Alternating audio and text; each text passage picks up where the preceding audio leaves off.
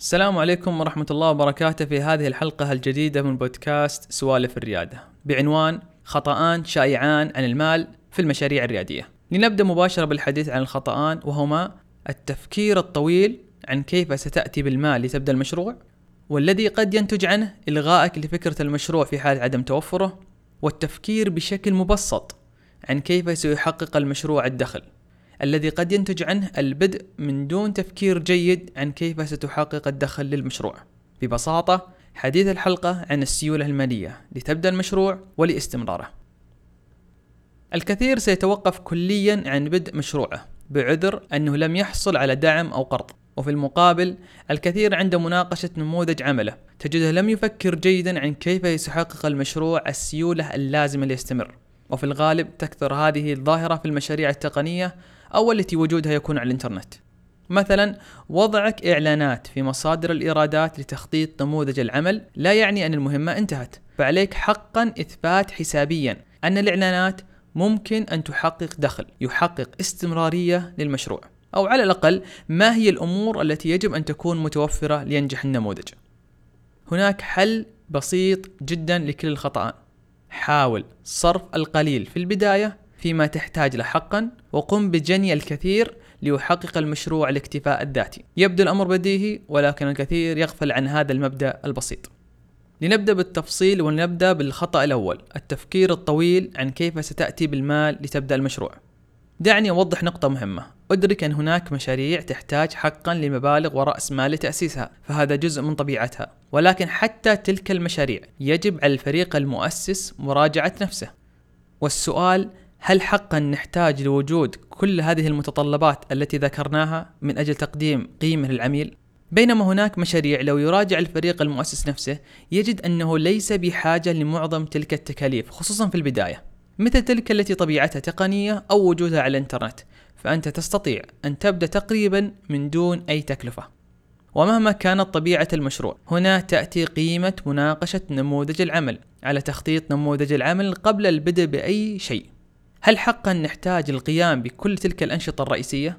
هل يمكننا حقا تنفيذها؟ هل ممكن أن نستعين بشركاء رئيسيين؟ وغيرها من الأسئلة التي يجب طرحها ومناقشتها مقدما.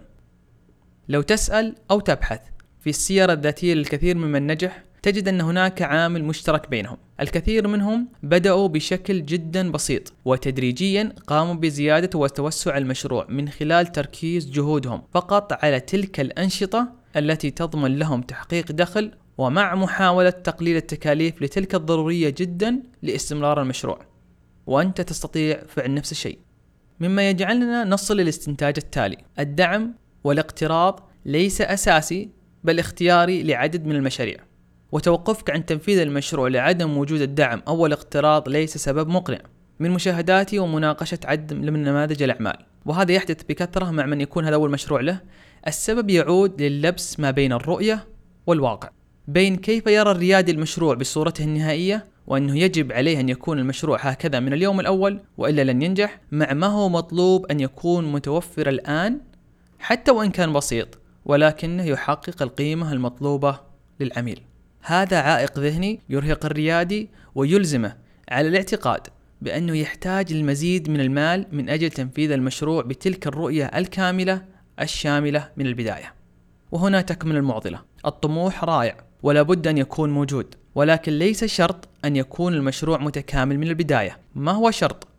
أن يكون موجود من البداية الوعد بتنفيذ القيمة لشريحة العملاء. حتى وإن كانت بطريقة بسيطة. فأنت تدريجيا ستقوم ببناء الخدمة وتحسينها مع الانتباه للدخل والتكاليف. أوضح مثال لأعمال ممكن أن تقوم من دون أي تكلفة وأحيانا مجانا. هي تلك التي تعتمد على الريادي بتقديم معرفته خبرته أو مهارته للآخرين. الإنترنت والشبكات الاجتماعية سهلت تحقيق ذلك. تستطيع أن تبدأ مدونة مجانا. ترفع فيديو مقطع صوتي صورة ملف تنشئ مجتمع وغيرها الكثير من القنوات التواصل والرفع مجانية. نحن نعيش في العصر الذهبي لأصحاب المعرفة. الذين يمتلكون المعرفة ويريدون تحقيق دخل منها. مثال آخر الكثير بدأ باستخدام قنوات التواصل الاجتماعي كواجهات لمتاجر إلكترونية. إذا تكلفة البدء والصيانة لتلك المنصات تساوي صفر. يمكنك أن تبدأ من هذه القنوات إذا هذا يناسب مشروعك ومن ثم تبدأ بالتوسع. فقط تركز على توفير وبيع تلك السلع الأساسية التي يحتاج لها عملائك ثم تدريجيا تتوسع. أحيانا محدودية المصادر أو قلتها تجعلنا نأتي بحلول مبتكرة. حتى نحن ننبهر بها لاحقا. والآن الخطأ الثاني. التفكير بشكل مبسط عن كيف سيحقق المشروع الدخل. بعدما تحدد نموذج العمل الذي تريد الاعتماد عليه عليك مراجعة ذلك النموذج حسابيا. استخدم مايكروسوفت أكسل أو ما يمثلها من البرامج للتأكد من جدوى النموذج حسابيا. إذا شريحة العملاء في ذلك السوق خمسين ألف. وأنت تعتقد أنك تستطيع أن تستحوذ على واحد في المية منهم يعني 500 عميل في البداية كم الإيرادات التي ستحقق منهم؟ وهل هي عملية بيع مرة واحدة أو عملية مكررة؟ وهل يمكنك زيادة تلك النسبة؟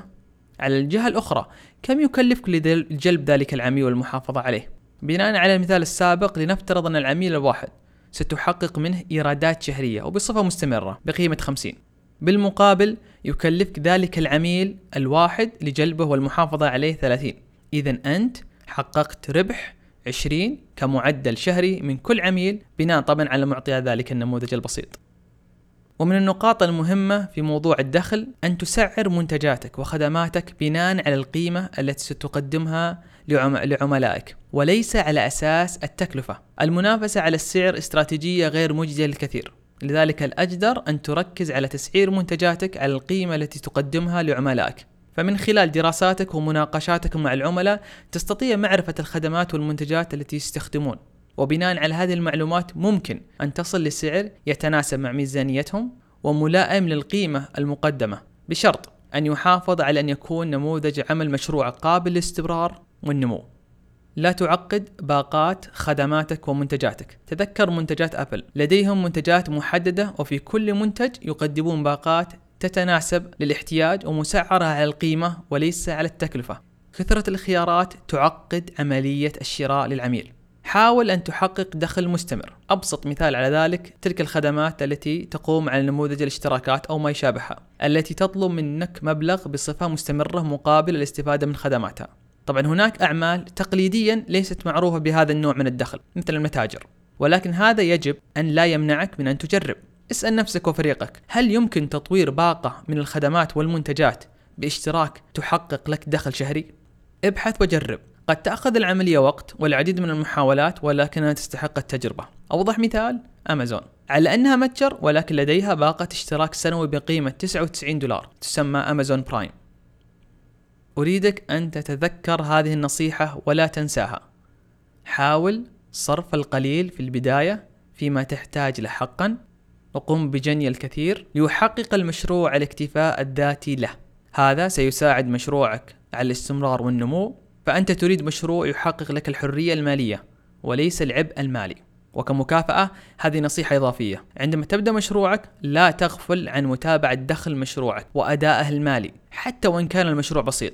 هذا سيساعدك في أن تكون منضبط ماليا فالكثير تجده لا يفرق بين حسابه المالي الشخصي ومشروعه ولا يقوم بمتابعة الداخل والخارج من مشروعه. احرص على المتابعة وفي الغالب ممكن فعل ذلك من خلال برنامج بسيط مثل مايكروسوفت إكسل خصوصا للمشاريع الصغيرة والبسيطة. المهم لا تغفل عن أداء مشروعك وصحته المالية لأن السيولة النقدية هي شريان الحياة لأي مشروع. بالتوفيق وبمان الله.